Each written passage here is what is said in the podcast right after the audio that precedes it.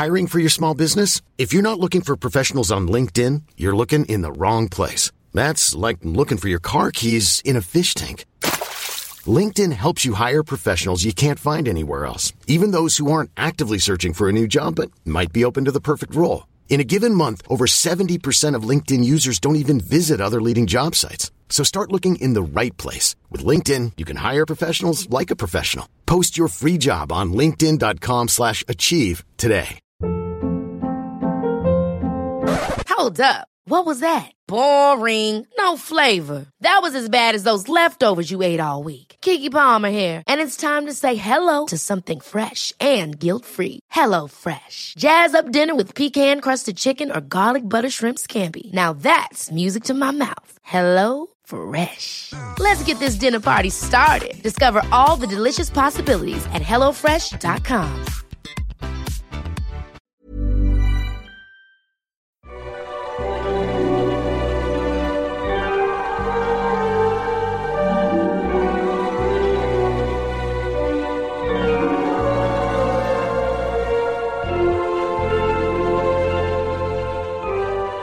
Welcome to Far Fetched Fables, part of the District of Wonders network, featuring Starship Sofa, Tales to Terrify, Crime City Central, and Protecting Project Pulp.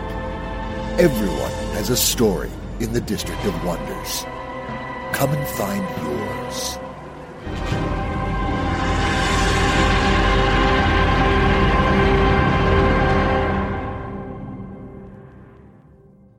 Good morning, good afternoon, good evening. Wherever you are, wherever you're listening from, welcome to Far-Fetched Fables. This is show number 16.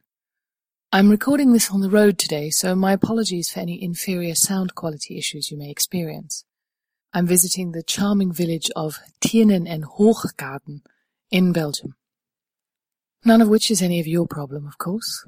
It's time to sit back, relax, and listen to some stories. Our first story today is a haunting tale by On Owomoyela called Of Men and Wolves. On is a Neutrois author with a background in web development, linguistics, and weaving chainmail out of stainless steel fencing wire, whose fiction has appeared in a number of venues, including Clarkesworld, Asimov's, Lightspeed, and a handful of years' bests. On's interests range from pulsars and Cepheid variables to gender studies and non-standard pronouns, with a plethora of stops in between. C can be found online at on.awomoyella.net and can be funded by following the link on our Triple F website. It is narrated for us today by Rish Outfield.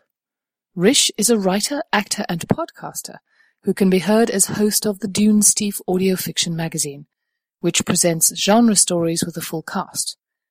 He also performs audiobooks for Audible and occasionally becomes a wolf when the wolfsbane blooms and the moon is full and bright. Pop over to dunesteef.com and have a listen. It's really great. And so, here it is. Of Men and Wolves by On Owomoyela.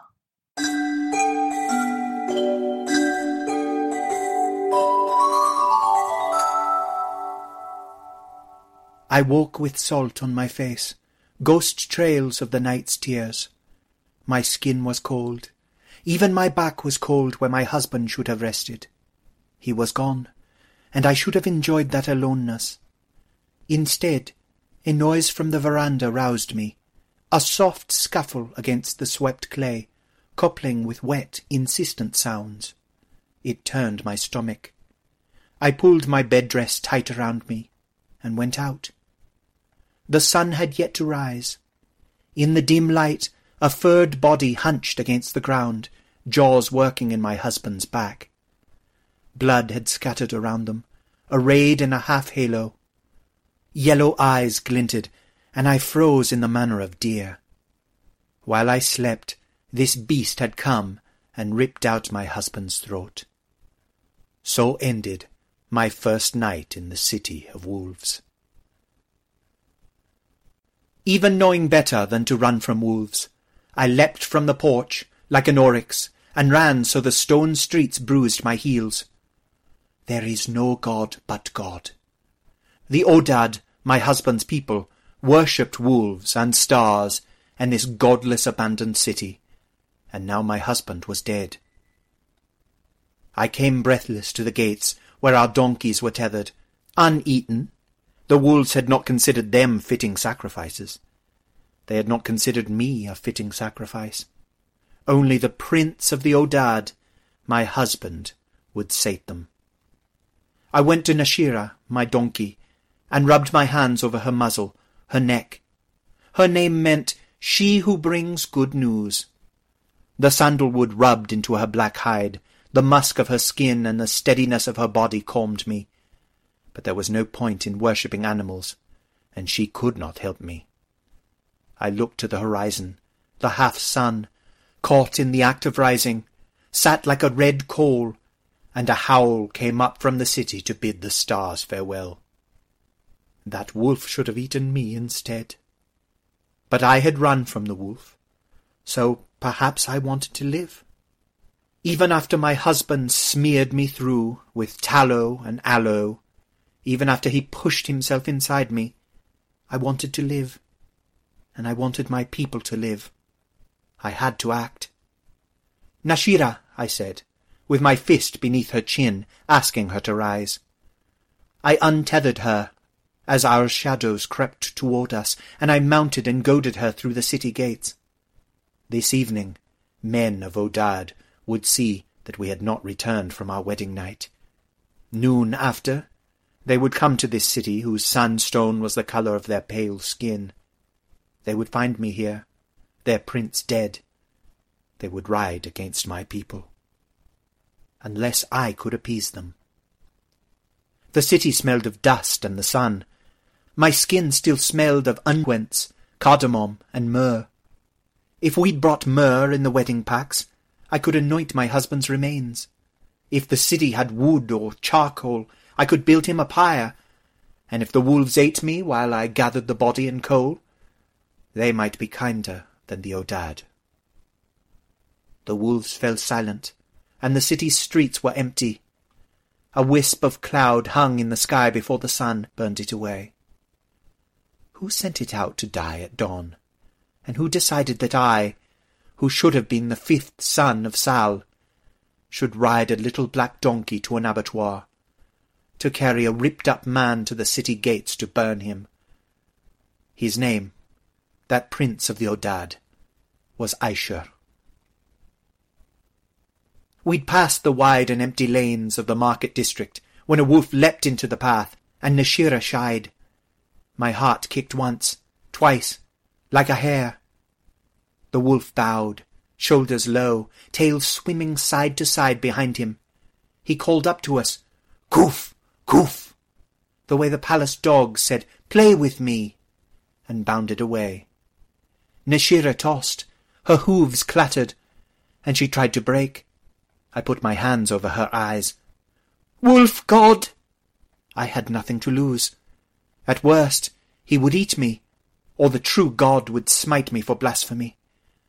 God had never looked kindly on my life before.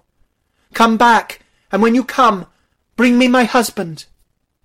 Or his bloody bones. The wolf didn't return. Nashira would not walk. I dismounted and looked around. I found a caravanserai and cajoled her into a stall and barred the gate.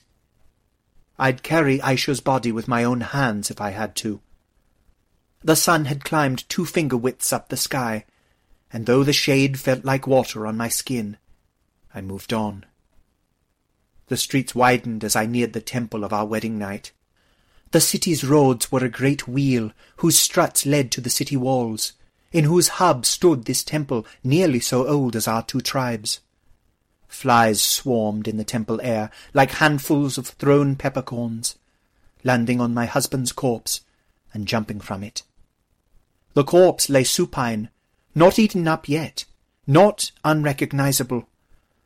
My stomach turned, but I resolved to be as strong as my brothers, and I went to Aishur's side. I touched his flesh. Life had been ripped from the hands which had cupped me, the arms which had held me. Aishur's stomach had been ripped out, though I remembered it whole and sweating against my back. His genitals had been ripped off. His thighs opened. He stank of iron and bile. I swatted the flies away. A few attempted my eyes, and I swatted them again. I took Aisha's wrists and dragged his carcass, and it was both heavy and light. Heavy because I had never grown to the girth of my brothers, never been trained in the strength of a man. Light because the wolves had torn much of him away. I could see his spine, his ribs, one red scapula turning like the wing of a bird. I tugged him toward the door, and a wolf trotted in, yellow eyes wide. Was he the one who had bowed to me? He was thin, and his bones protruded. He whined.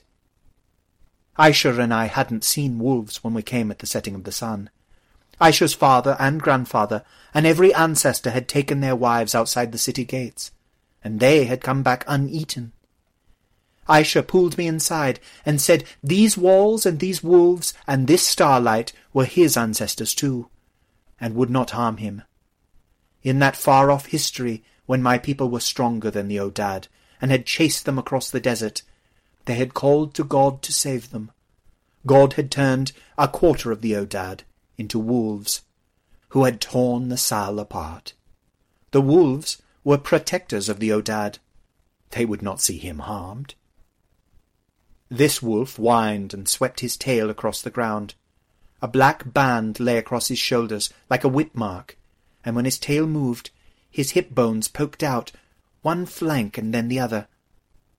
I dropped Aisha's wrists. If you would like, I said. The wolf was clever. He understood me. He trotted to Aisha's side, licked him, and tore flesh from his chest. I choked deep near my lungs, and turned away. I ask forgiveness of Almighty God. I could look at his body torn apart, so why not bear the tearing? I covered my ears. How I must have looked in the harsh light, my bed dress smeared with blood, a wolf breaking his fast on my husband's chest.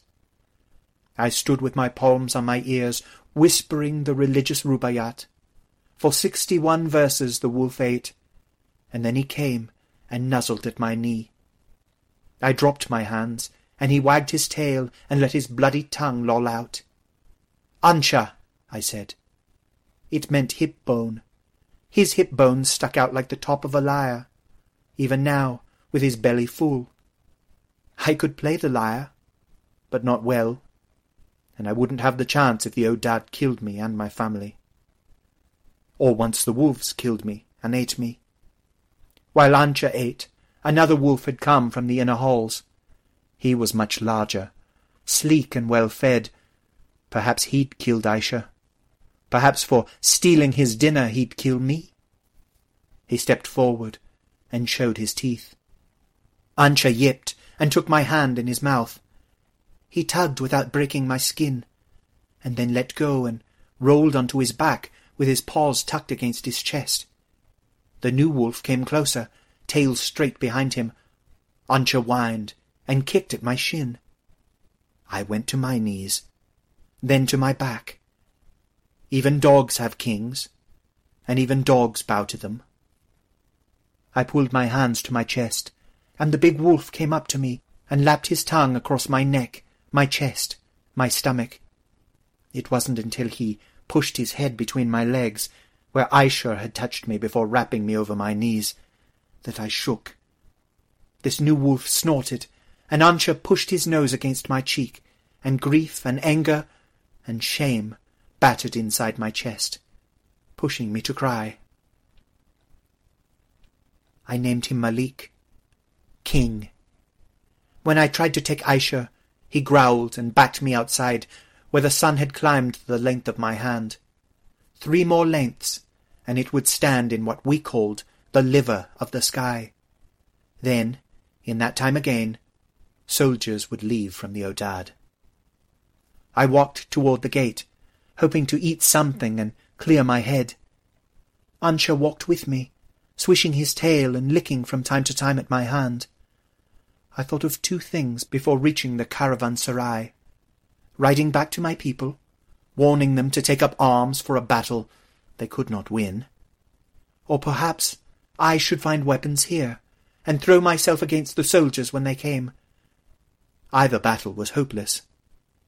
O God, most merciful, what else could I do?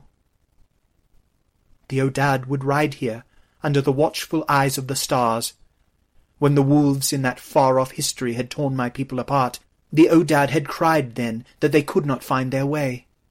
God turned a second quarter of their number into stars to guide them.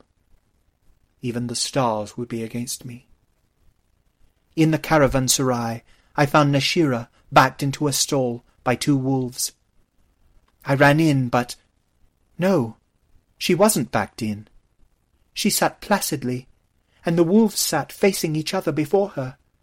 I swear before God that they argued like men at market. One would goof, and then the other, then the first. Then they beheld me and looked at Ancha, and by agreement stood and walked to another side of the room. I knew wolves. They hunted in packs by the edge of my city. But I had never seen wolves, as these did, cross the room and sit down, talking in turns. Eager not to tarry, I led Nashira out toward the city gates. Ancha followed. I thought of standing at the gates and yelling, Look here, you men of Odad! It was your god and not mine who ate your prince, your god and not mine who would not let me burn or bury him. But what man listens when another maligns his god?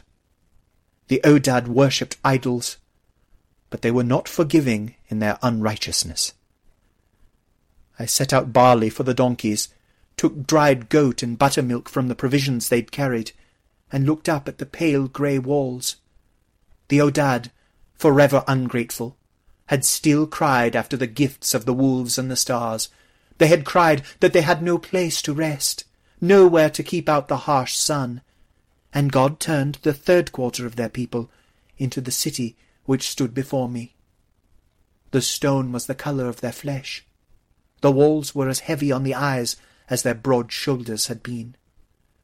Guardhouses sat on the walls, unused since their creation.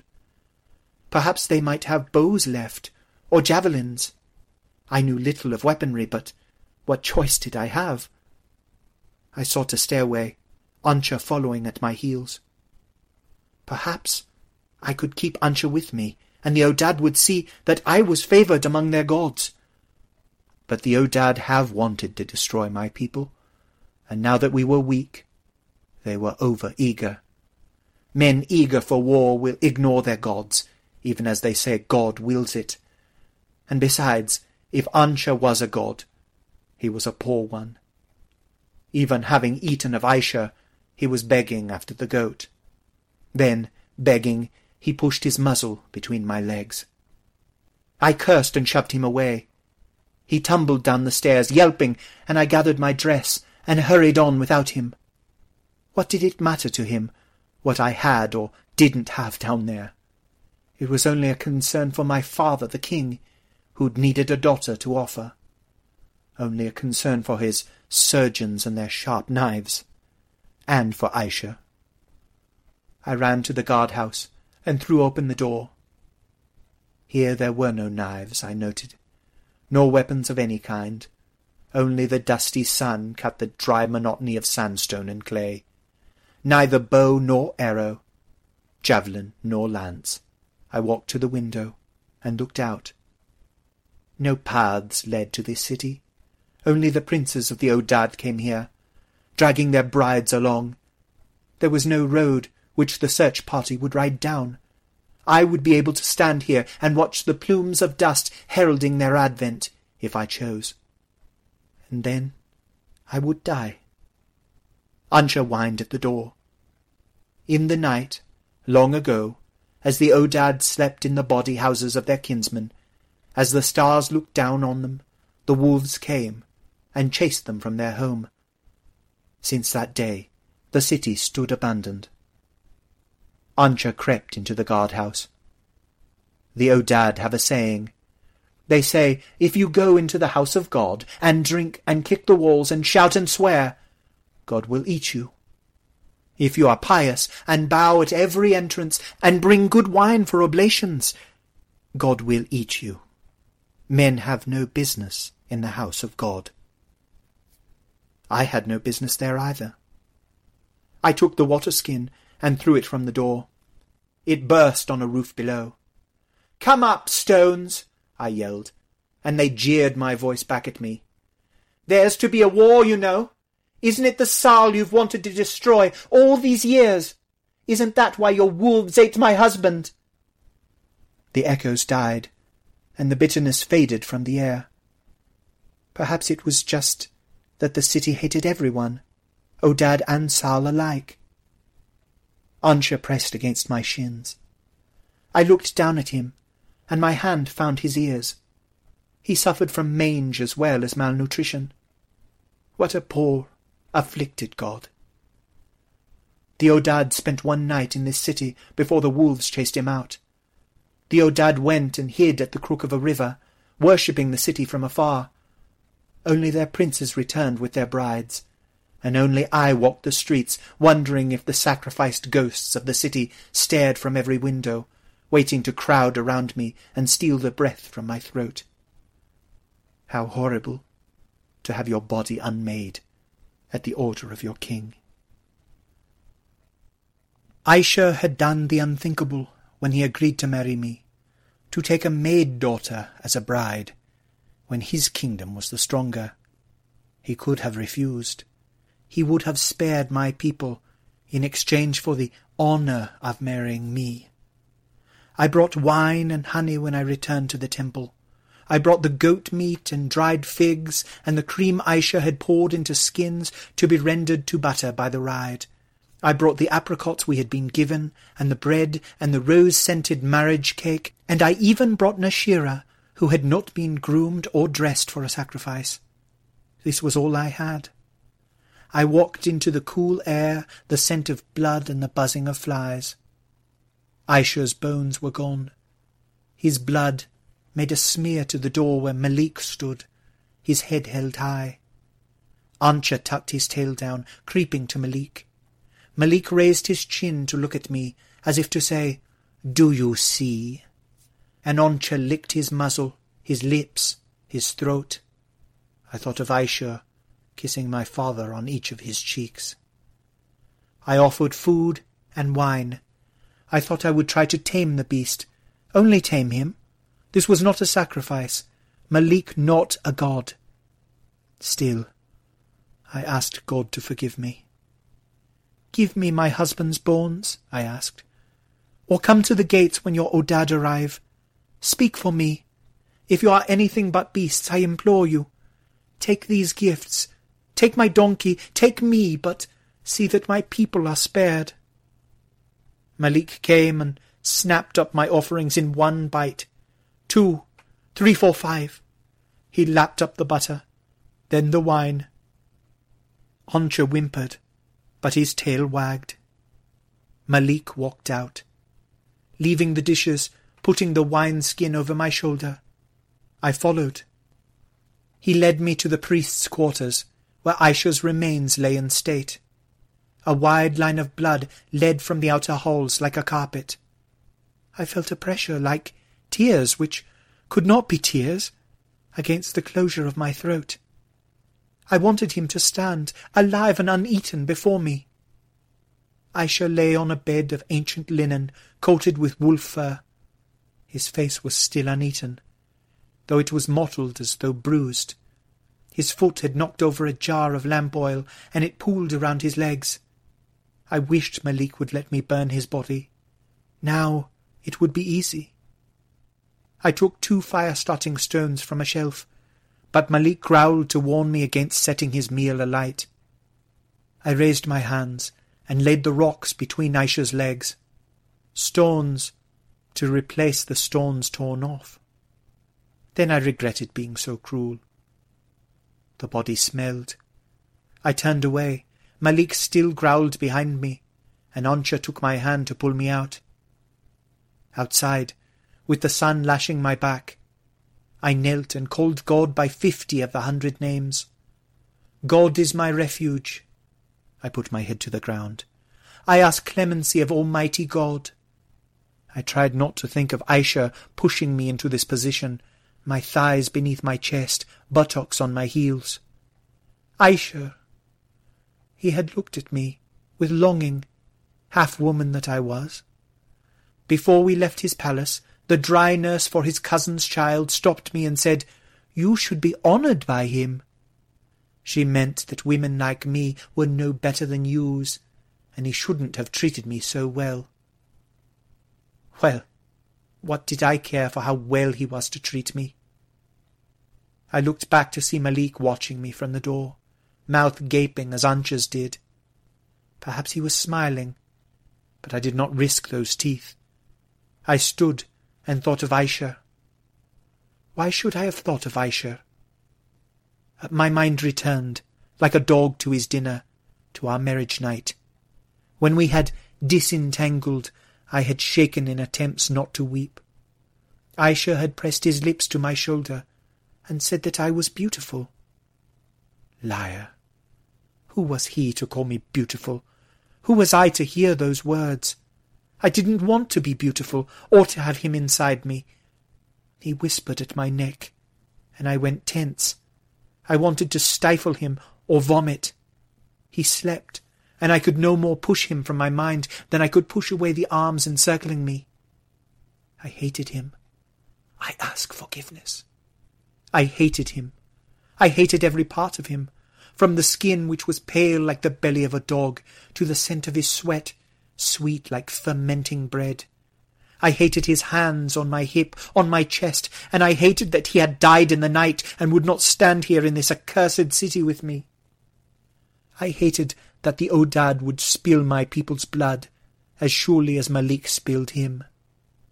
And I hated his death here, beneath these stars, as surely as I should have hated a life with him. He didn't deserve you, I told Malik, whose lips closed over his teeth. Why would he not rip me open and finish this? Of all the princes of the Odad, you could have done worse than letting him live. Aisha had not been unkind. He would have had his father spare the Sal. He asked for me, mutilated woman that I was. And he had been gentle. He kissed my father on each cheek before we left. How had he deserved to be torn apart, to be lost in this city with only me to mourn him? Neither of us deserved you, I said. Malik rose and walked into the temple shade, leaving the sun to brand my shoulders. Soon even the sun would be gentle, and the world would surrender to stars. Ancha, I said, least beloved among gods, You'll stand with me when the warriors arrive, won't you? Ancha looked back into the temple, with his ears up, listening for something I could not hear. Then he turned and smiled at me, a dumb dog look, as always. May God make you enough, I said, and took hold of Nashira's reins. I did not sleep. I counted how many fingers spans the moon moved against the sky. I looked for familiar constellations, and found Adhara, the maidens, Shadir, the breast, Al-Danab al-Kawarai, the tail of the dog. What names had they carried as men? Ancha waited with me, looking to the stars with a sad noise in his throat. Were they your kinsmen? I asked. Did they run from my people once? Were they watching for the Odad to set my people to flight? I'll beg you or Malik for help. But the stars have nothing to say to me. Ancha put his paws on my leg and pushed his nose between my thighs, and I struck him. He yelped and leapt away, and I leapt to my feet, brandishing the nearest thing to me, the skin of wine. What? I yelled. If your grandfather's grandfathers were men once, you should know better than my family how I feel. Why should you mock me? Why put your head there? I threw the wineskin, and the cork at the neck burst out. Wine spilled like blood before his claws. Have I mocked you for being a wolf? The city for its walls? The stars for their white eyes? If you care anything for that, I charge you, help me. And then By God, I swear. A star detached itself and fell from the sky. A howl went up, and I think the star howled with it. Then a great roar shook the earth. I threw myself to the dirt. I ask forgiveness of Almighty God. There is no God but God. The howling did not stop, but multiplied. My mind raced with the religious Rubaiyat, and Ancha took my wrist in his teeth, pulling me into the city. The streets clattered as though the buildings had stood and ran with me. We came to the temple. The falling star had struck it, and it burned red, the wooden pillars, and the lamp oil, and Aisha's body with its fire-starting stones. I yelled and ran toward the blaze, but Ancha bit my dress and made me fall. On my hands and knees I looked at the fire, the temple falling into it. I saw Malik circling the fire, and one by one other wolves joined him. I counted four, then ten. Then I stopped counting as they surrounded the fire and howled like mourners. Of course, like mourners at a funeral. The city and the stars and the wolves were Aisha's kinsmen, and they had made his pyre and I, who was only his wife, bowed to a different god, and prayed. Men from Odad did not come at noon. They pushed their camels and arrived when the sun sat like a fist on the horizon, riding through the gates and down the roads to the still burning temple. They'd seen the star fall. They were three men, soldiers all, with the knotted belts of the Odad, with pulwars in their hands. The foremost was familiar, but I could not place his name. Aisha, your prince, is dead, I said, and I have tried to bury him. They would not let me say that the city had instead. The foremost barked, Then you have killed him, and hefted his sword. What had I to lose? Your prince was taken by your gods, I said and stepped back toward the pyre. Perhaps I should have thrown myself on it. If there is justice in your blood, then take my life in recompense. I was born the Prince of Sal. Your prince would have spared my people. Your blood is not as rich as his, the foremost said. I recognized him now. Aisha's cousin. He had the same eyes, though crueler. Look at your gods, I said, pointing to the pyre. Your city and wolves and the star fallen from the sky. Aisha's cousin spurred his camel with a shout. I turned my face to the sky where the sun was climbing. I closed my eyes, and my vision swam with red. There is no God but God, I said, and I will go to God. I did not expect my God to save me. Aisha's cousin raised his sword. I could hear the noise of his sleeve, see its shadow through the red in my eyes. I wondered if they would leave me for Ancha to.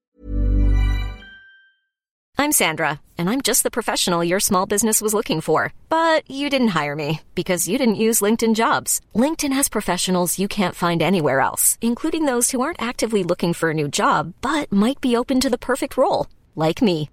In a given month, over 70% of LinkedIn users don't visit other leading job sites. So if you're not looking on LinkedIn, you'll miss out on great candidates like Sandra. Start hiring professionals like a professional. Post your free job on linkedin.com slash achieve today. Ever catch yourself eating the same flavorless dinner 3 days in a row, dreaming of something better? Well, HelloFresh is your guilt-free dream come true, baby. It's me, Keke Palmer. Let's wake up those taste buds with hot, juicy pecan crusted chicken or garlic butter shrimp scampi. Mm. Hello Fresh.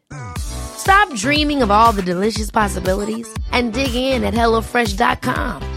Let's get this dinner party started.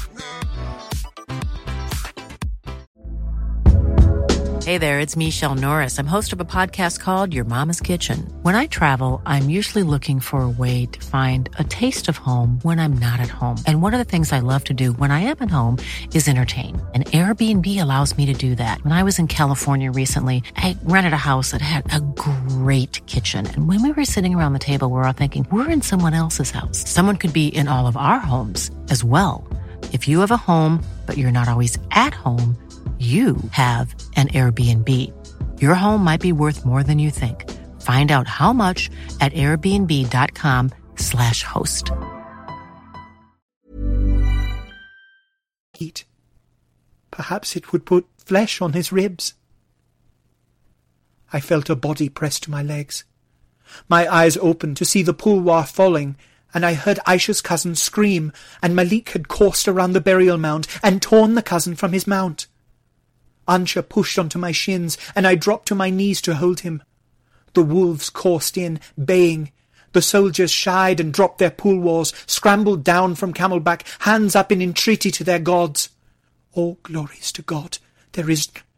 Aisha's cousin kicked out and lay still as Malik's teeth found his throat. The soldiers cowered and bowed, and as the sun broke from the horizon's arms, Ancha licked my face, my throat, my lips, as though we were kinsmen. Under the eyes of God, the self-same God who had changed them, I could allow that we might be. The end.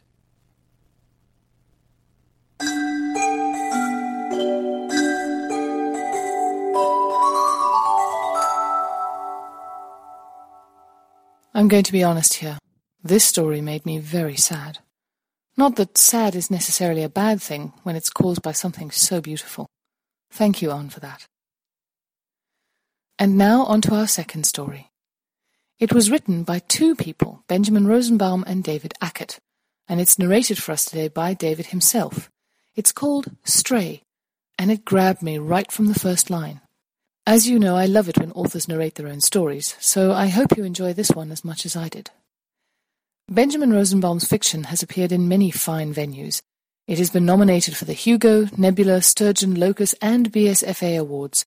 His stories have been animated, you can check out the link on our website, awarded Best Animated Short at SXSW, and translated into over 20 languages. After seven years of living in Basel, Switzerland, he moved back to Washington, D.C. just four days before this episode airs. You can visit his website at benjaminrosenbaum.com. David Ackert writes science fiction when he isn't running his e-learning company. Before turning to entrepreneurship, he was a professional actor and documentary producer, with roles on shows like Bones, Monk, The West Wing, Six Feet Under, and NYPD Blue. He currently resides in California with his wife, Rebecca. He's also a kick-ass narrator, as you're about to hear. And here it is.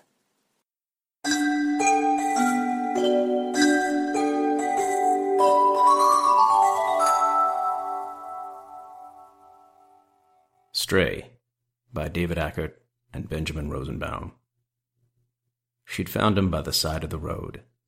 Ivan, who had been prince of the immortals, lying in long grass. Ivan, against whose knees weeping kings had laid their cheeks, who had collected popes, khans, prophets, martyrs, minstrels, whores, revolutionaries, poets, anarchists, and industrial magnates, who could send armies into the sea with a movement of his hand. She'd stopped her Model T where he lay by the side of the road. He was shell-shocked, marooned at the end of one kind of life, an empty carapace, soul dry. There were a million drifters and Okies and ruined men cluttering the gutters of Franklin Delano Roosevelt's America, and Muriel had taken him for a white man at first, colored doctor's daughter stopping for what looked like a white hobo. The wild danger of that. On that improbable fulcrum his life had turned. He'd told her what he was. She was mortal, of course she was afraid, but she'd listened. At the end of that long, mad tale, she'd gotten up from her cedar kitchen table, cleared the teacups, washed them in the sink, and dried her hands. I believe you, she'd said, and some strange, sweet leviathan had moved through the dark water within him. He'd studied the grain of the polished cedar wood, not meeting her eyes. She was like a glass he was afraid of dropping. But even without looking, every creak of the floorboards, every clink of the dishes told him, Stay. The wedding had been a long Sunday in June. The church was bright, with thick white paint over the boards. It seated forty, squeezed together on pine benches. Two rows of out-of-town relatives and Muriel's father's old patients had to stand in the back. There was potato salad and coleslaw and grits and greens on the benches outside, the rich smell of the barbecue, the smoke from the grill, mosquitoes dancing in the afternoon light. Muriel smiling and crying and laughing. With Muriel set into the center of his world like a jewel, Ivan was home. When she touched his hand, his enemies became God's wounded children, his centuries of pain and crime, a fireside tale to wonder at. In her embrace, Ivan's bitter knowledge was refuted. He was a fool in a garden. Without her, the world was a desert of evil beings, and he was full of fear, full of fear that she would go. Aunt Gertrude was saying, No, no, no, the Monroes from the other side of the family. You know, I think they're out in Kansas. Very respectable, very respectable people. Well, let me tell you this, child. I knew that man was perfect for Muriel before she told me he was family. The moment I laid eyes on him, I didn't. The women fluttered about Ivan and fussed at him. The men tried their jokes and stories out on him. He nodded and laughed and watched what their bodies told each other. Yes, he was an out-of-towner, strange, his past unknown. Drifter, some said, the kind you want to keep on moving past your town. But that kind settled down sometimes. Now look at how hard he worked at the mill, when there was work. And she was so happy. Look how happy she was. And you know that's what Muriel needed to be satisfied, someone with an air of strangeness. Like this green-eyed, ageless second cousin, who had probably been in the Great War. And he hadn't pulled any of his puppeteer's strings, not one. All on their own they had chosen him. Except little Wallace. Little Wallace was polite, he complimented Muriel's dress, and he told the men the one about the sailor and the Dutchman. But to Ivan, the man's thoughts were as loud as a siren. How had this stranger, this high yellow second cousin with city manners and slippery ways, won Muriel? Little Wallace was strong and good looking and a steady day shift man at the mill, and he was from around here. Sure, he was dark, but he couldn't believe that all Muriel won was a light skinned man. After ten years of patient and chivalrous wooing, he had a right to the heart of the doctor's daughter. He couldn't fathom how the stranger had gotten by him. All through the reception, little Wallace's eyes tracked across Ivan's face, hands, clothes, looking for a weakness. Ivan squirmed. It would be so easy to shift the cadence of his voice to match little Wallace's, to hold his shoulders in a certain way that would remind little Wallace of his dead brother, to be silent at the right moment, then say the words little Wallace was thinking so that little Wallace would feel suddenly an unreasonable rush of affection for him, would grin, shake his head ruefully, give up his desire for Muriel, and love Ivan. Ivan felt like a cripple, like a man trying to feed himself with a fork held in his toes, and he was afraid. Eventually, little Wallace would find something out of place. What if he found out enough to hate and fear Ivan, to turn these people against him? Part of Ivan seethed with rage that any human could look at him with those suspicious eyes. How good it would feel to turn that resentment and suspicion in an instant to adoration. But if Ivan was going to be human, to be here, he would have to leave the puppeteer's strings alone. Ivan had been sitting on a picnic bench in the churchyard, smearing his last piece of cornbread into the cooling dabs of gravy, when little Wallace approached. You smoke? Ivan blinked up at him. What was this? I have, he said. He watched the resentment and mistrust brewing in the mortal, calculating its trajectory, aching to banish it. Good, little Wallace said, and pressed something small, square, and cold into Ivan's hand, then nodded and walked away. Ivan looked at the lighter and up at little Wallace's retreating back, and in it, the decision, simple and sweet that Muriel deserved to be happy. A shiver raced through Ivan's body. He thought, This human has surprised me. This human has surprised me. Ivan's heart beat large within him, and he looked up at Muriel in her white dress, swinging a niece in slow circles in the air. How can this be? And then Ivan answered himself, Because in ten thousand years, this is what you have never seen, what happens, what they choose. If only you leave them alone. There were moments when he suddenly felt lost in this new life, sitting by the pond with little Wallace, a checkerboard between them, throwing bread at the ducks, his heart would abruptly begin to race, and he would think, What am I doing here? I'm wasting time. There is something terribly important I must do, and first of all, I must take this human, make sure he is mine, under my control, safe. He'd squeeze his eyes shut and wait for the feeling to pass.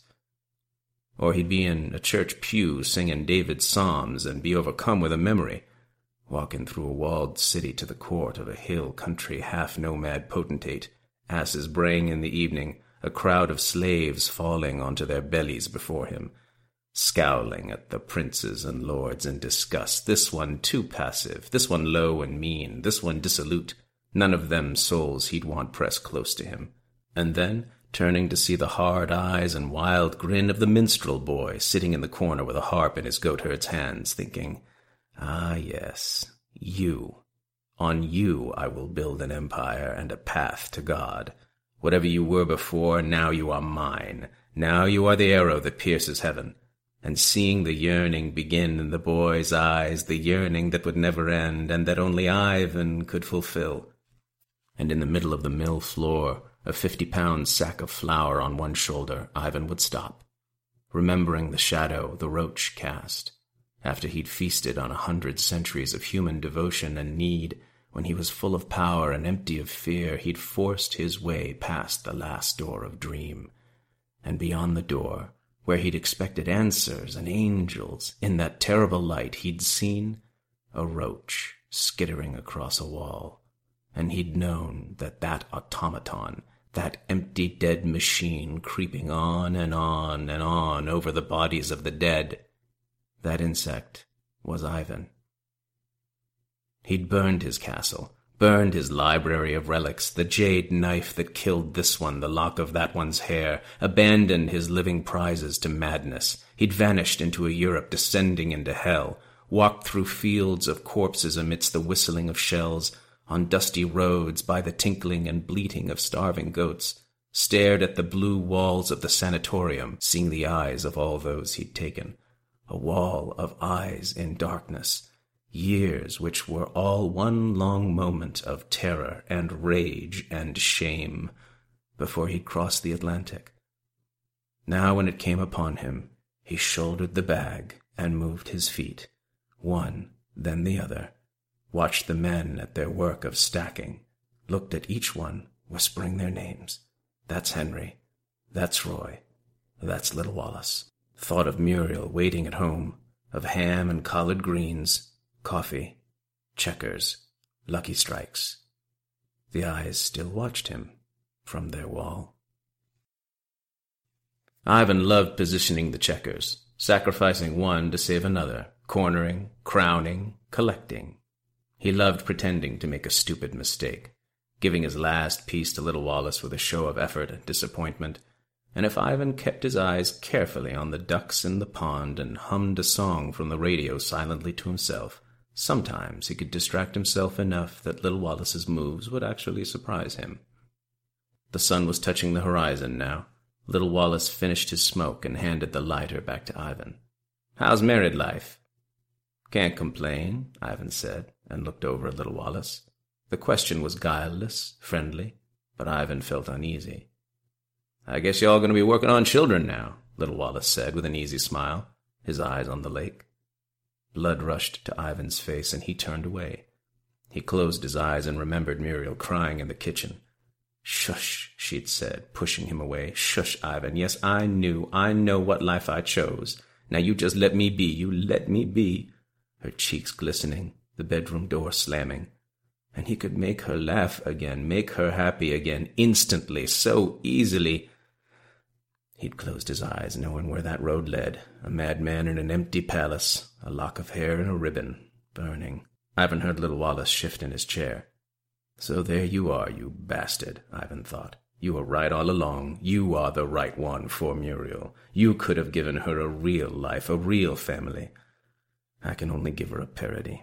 He opened his eyes and saw, in little Wallace's, only compassion. And that was too much for Ivan to bear. He pushed himself out of his chair and headed for the woods. Little Wallace said something. Ivan kept walking. He didn't speak, he didn't gesture, he didn't trust what he might do to little Wallace if he did. Ivan pissed against a tree, buttoned up, and walked deeper into the woods, toward the abandoned graveyard at its heart. He slowed his heartbeat and watched the shadows among the leaves. Then, at the graveyard's edge, he saw the girl. She had dirty blonde hair and a dress stitched from old calico rags. She was about eleven years old.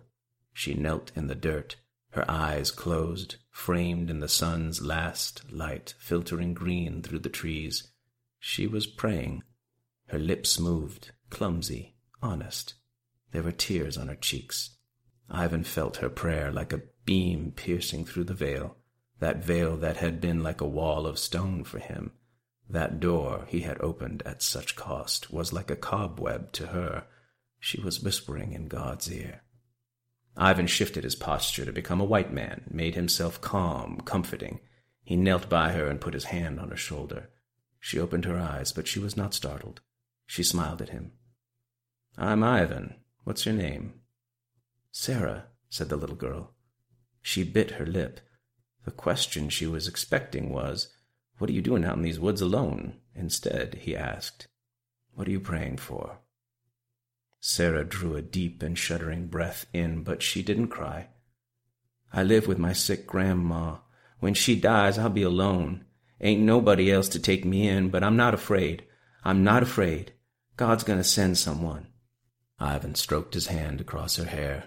This girl's eyes were a speckled blue, and yet their shape was so familiar. Where had he seen them before? He wondered if a little manipulation in a good cause might be permitted him.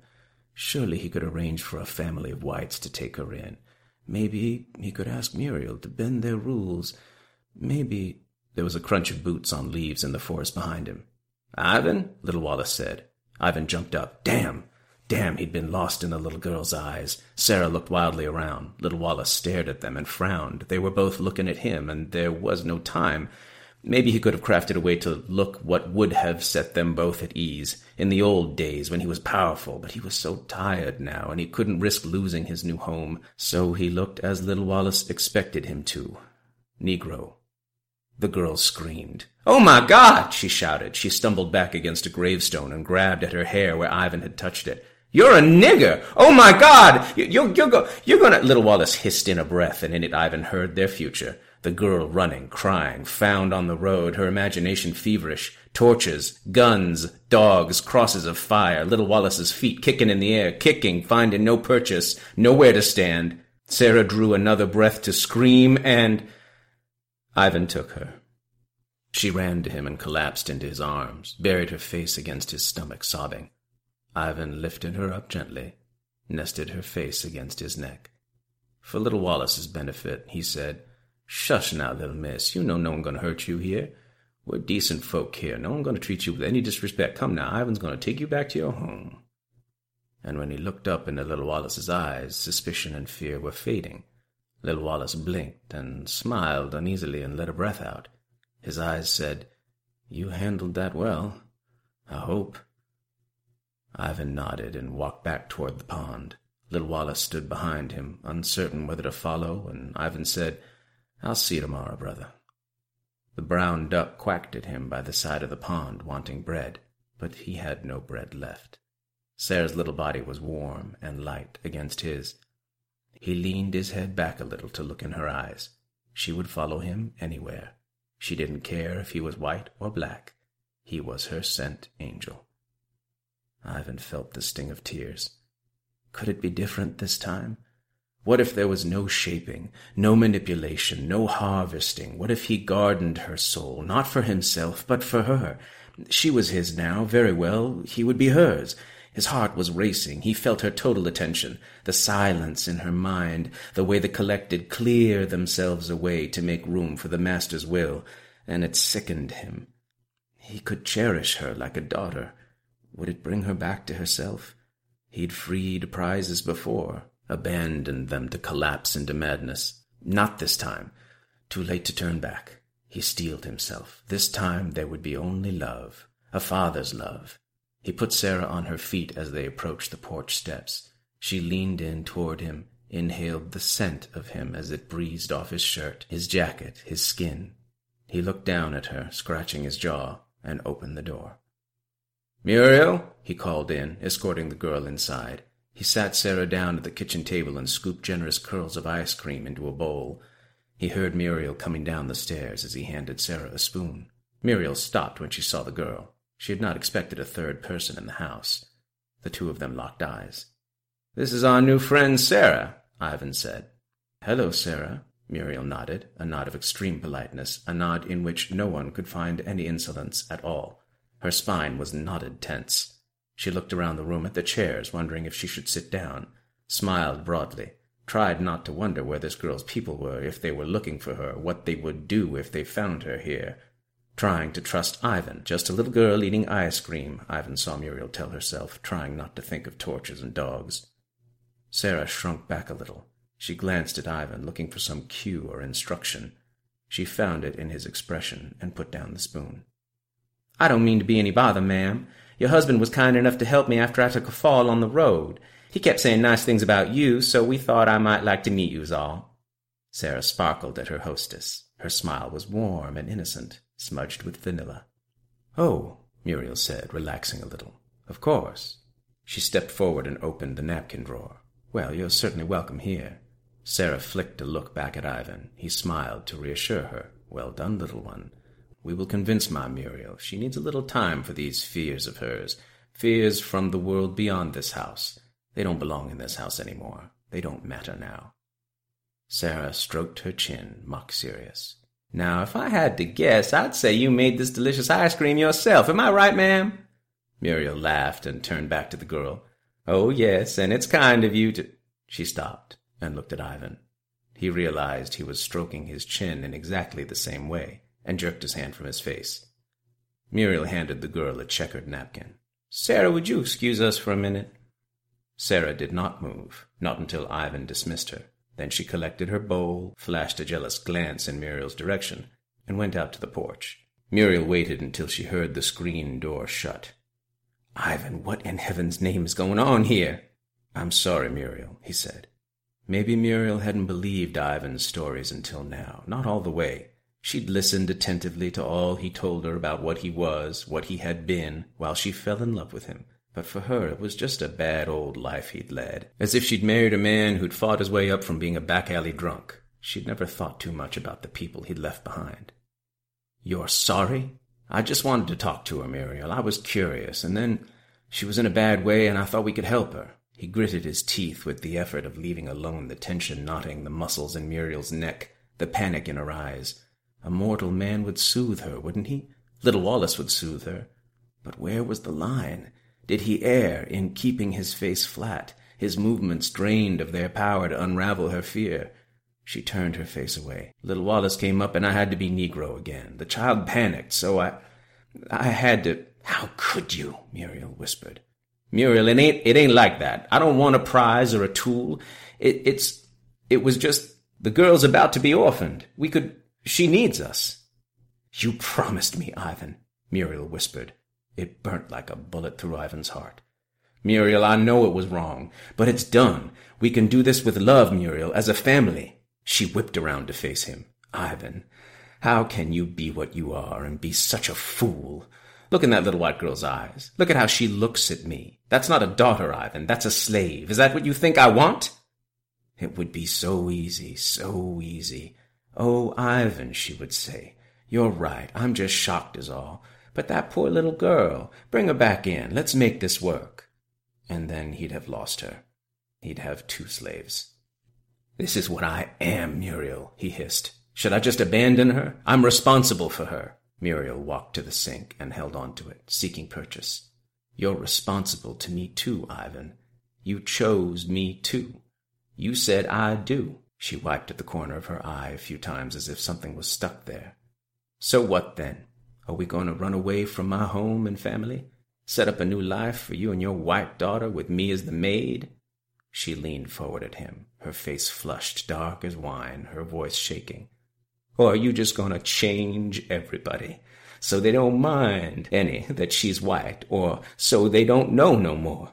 Or are you just going to work some of your tricks on Aunt Gertrude and little Wallace and the preacher and the police? Are we all going to just end up as your trained puppies? He stood up from his chair, his hands at his sides. He put the ice cream spoon down on the table. If the others of his kind had been there, they would have heard volumes in the clatter of that spoon. Muriel just looked at him, so he said, I can never give you what you want. Muriel burst out crying. That surprised him, and for a moment he felt a little surge of terror from an ancient part of him. What was he losing that mortals started surprising him? He hadn't been paying attention. It had been easy to see them clearly in the old days, like dangling string above a kitten, knowing how the kitten would jump. Now he'd fallen into a mysterious country. He put his arms around her, and she bowed to push her forehead into his shoulder. You fool, you fool, she sobbed. I don't need no baby. I just want you. Like a fist, some kind of joy or sadness forced its way from Ivan's chest, up through his throat, and out through his face. Its passage was sudden and unexpected, and Ivan sighed. He did not know who he was any more. They held each other. Her tears cooled his shoulder, and he could feel the tremors dancing through her. And then he tasted his own tears, unbidden, cool on his cheeks. Ivan, Muriel said in a throaty whisper, you tell me straight now. I don't want your good intentions. I want the truth. Is there any hope for that little girl? Can you undo what you did? It was safe here in Muriel's arms, in this safe place. He thought about the plan he'd made on the walk back home, and he could smell its stink of pride, the pride of princes. Muriel felt it in his silence, and she stiffened. You mortals, he said, the words muddy in his throat. You walk around with this huge emptiness in you, like wanting back into the womb. You think we'll fill it. Once you get that hunger, you don't let go. You'll die for us, but you won't leave us. Maybe I can make her forget, but the hunger stays. And if you keep her here, or we go off with her, she shook her head, or you go off with her alone, is she gonna get better? I don't know. Muriel pulled away. Good Lord, Ivan, guess! He looked at his hands. I think she'll be something like a child and something like a prize, and maybe that'll twist her up. He could feel his cheeks get hot.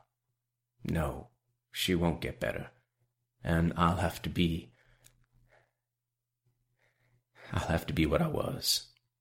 Muriel shook. Her eyes closed. She put her hands over her face. Oh, Jesus. Oh, Jesus, she said. Ivan said nothing. She wiped her tears on her apron. I can't give you up willingly, she said.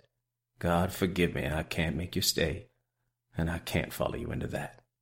I know, he said. He thought of Aunt Gertrude, of little Wallace, of Henry, of the preacher, of Bob Pratchett, the white foreman at the mill. How long before he damned them all? He was a fool. She saw it in his face. Ivan, listen to me. You gotta leave folks alone. She reached a hand out to touch his cheek. And you can. I know you can. You aren't any demon, Ivan. You're just a sinner like everybody else. He kissed her and took her close. He squeezed his eyes shut and smelled the salt of her tears mixed in with dish soap and sweat and vanilla and the spice of cedar wood. Then he blew his nose into the paper napkin and wiped the sweat from his brow. She looked away from him, down at the table, as he got up and left the kitchen. Sarah was sitting dutifully in the twilight, looking out into the dark oval of water and the first eager stars that blinked above it. She heard the screen door swing open and turned, bright with anticipation. It's time to go home, Ivan said. She shook her head, unsure if she had heard him correctly. He offered his hand, and she took it. Her fingers were cold from the outside air and the ice cream inside her. They walked through the ragged grass over the hill. In her face was a wolfish joy. She was soaking him in with her eyes. Somewhere behind that need was that lonely little girl, brave enough to pray in a lonely cemetery. His chest throbbed with pain. Her lips shivered and her teeth clicked together.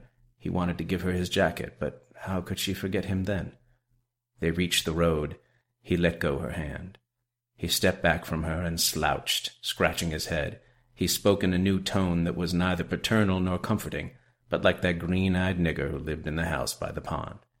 Well, I hope you enjoyed your dessert. Now run along before anyone sees you hang around here. He saw the arrow of panic as it stabbed through her. Where was her Ivan? Where was her angel sent? Who was this man? No. No, she said, looking around her. Her head was foggy. She wiped at her eyes. She looked at him, some harmless nigger standing with her under the cold night sky. She stepped away. What? Ivan forced himself to turn and wave respectfully, to walk away. When he glanced back, Sarah was hugging herself. Her thoughts burned the air. A moment ago she had been saved. She had had a father and a home. Had she been with Jesus? No. She'd eaten with some niggers. Shame leapt burning to her cheeks. She pushed past a fence post and began to run. God had seen her, seen her naked soul, seen everything there was of her to love, and abandoned her. He did not love her at all. The lost soul fell into the night. Coldness made a fist in Ivan's belly as he crossed over the hill to his house. He pulled his jacket around him and stared ahead. Muriel had turned the porch light on so that he would not stumble.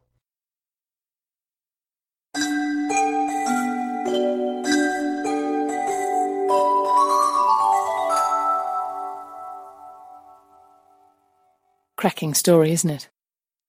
Thanks to Benjamin and David for letting us use it. And that brings us to the end of another show. This week's episode is in fact dedicated to Lawrence Santoro. As most of you know, the host of our sister podcast, Tales to Terrify, died suddenly last week. It's been a week, and we still all miss him terribly. Please remember that Farfetched Fables operates under a Creative Commons 3.0 license, which means you can download the content and share it around, but no changing it or selling it. If you are feeling generous, please feel free to donate a little something.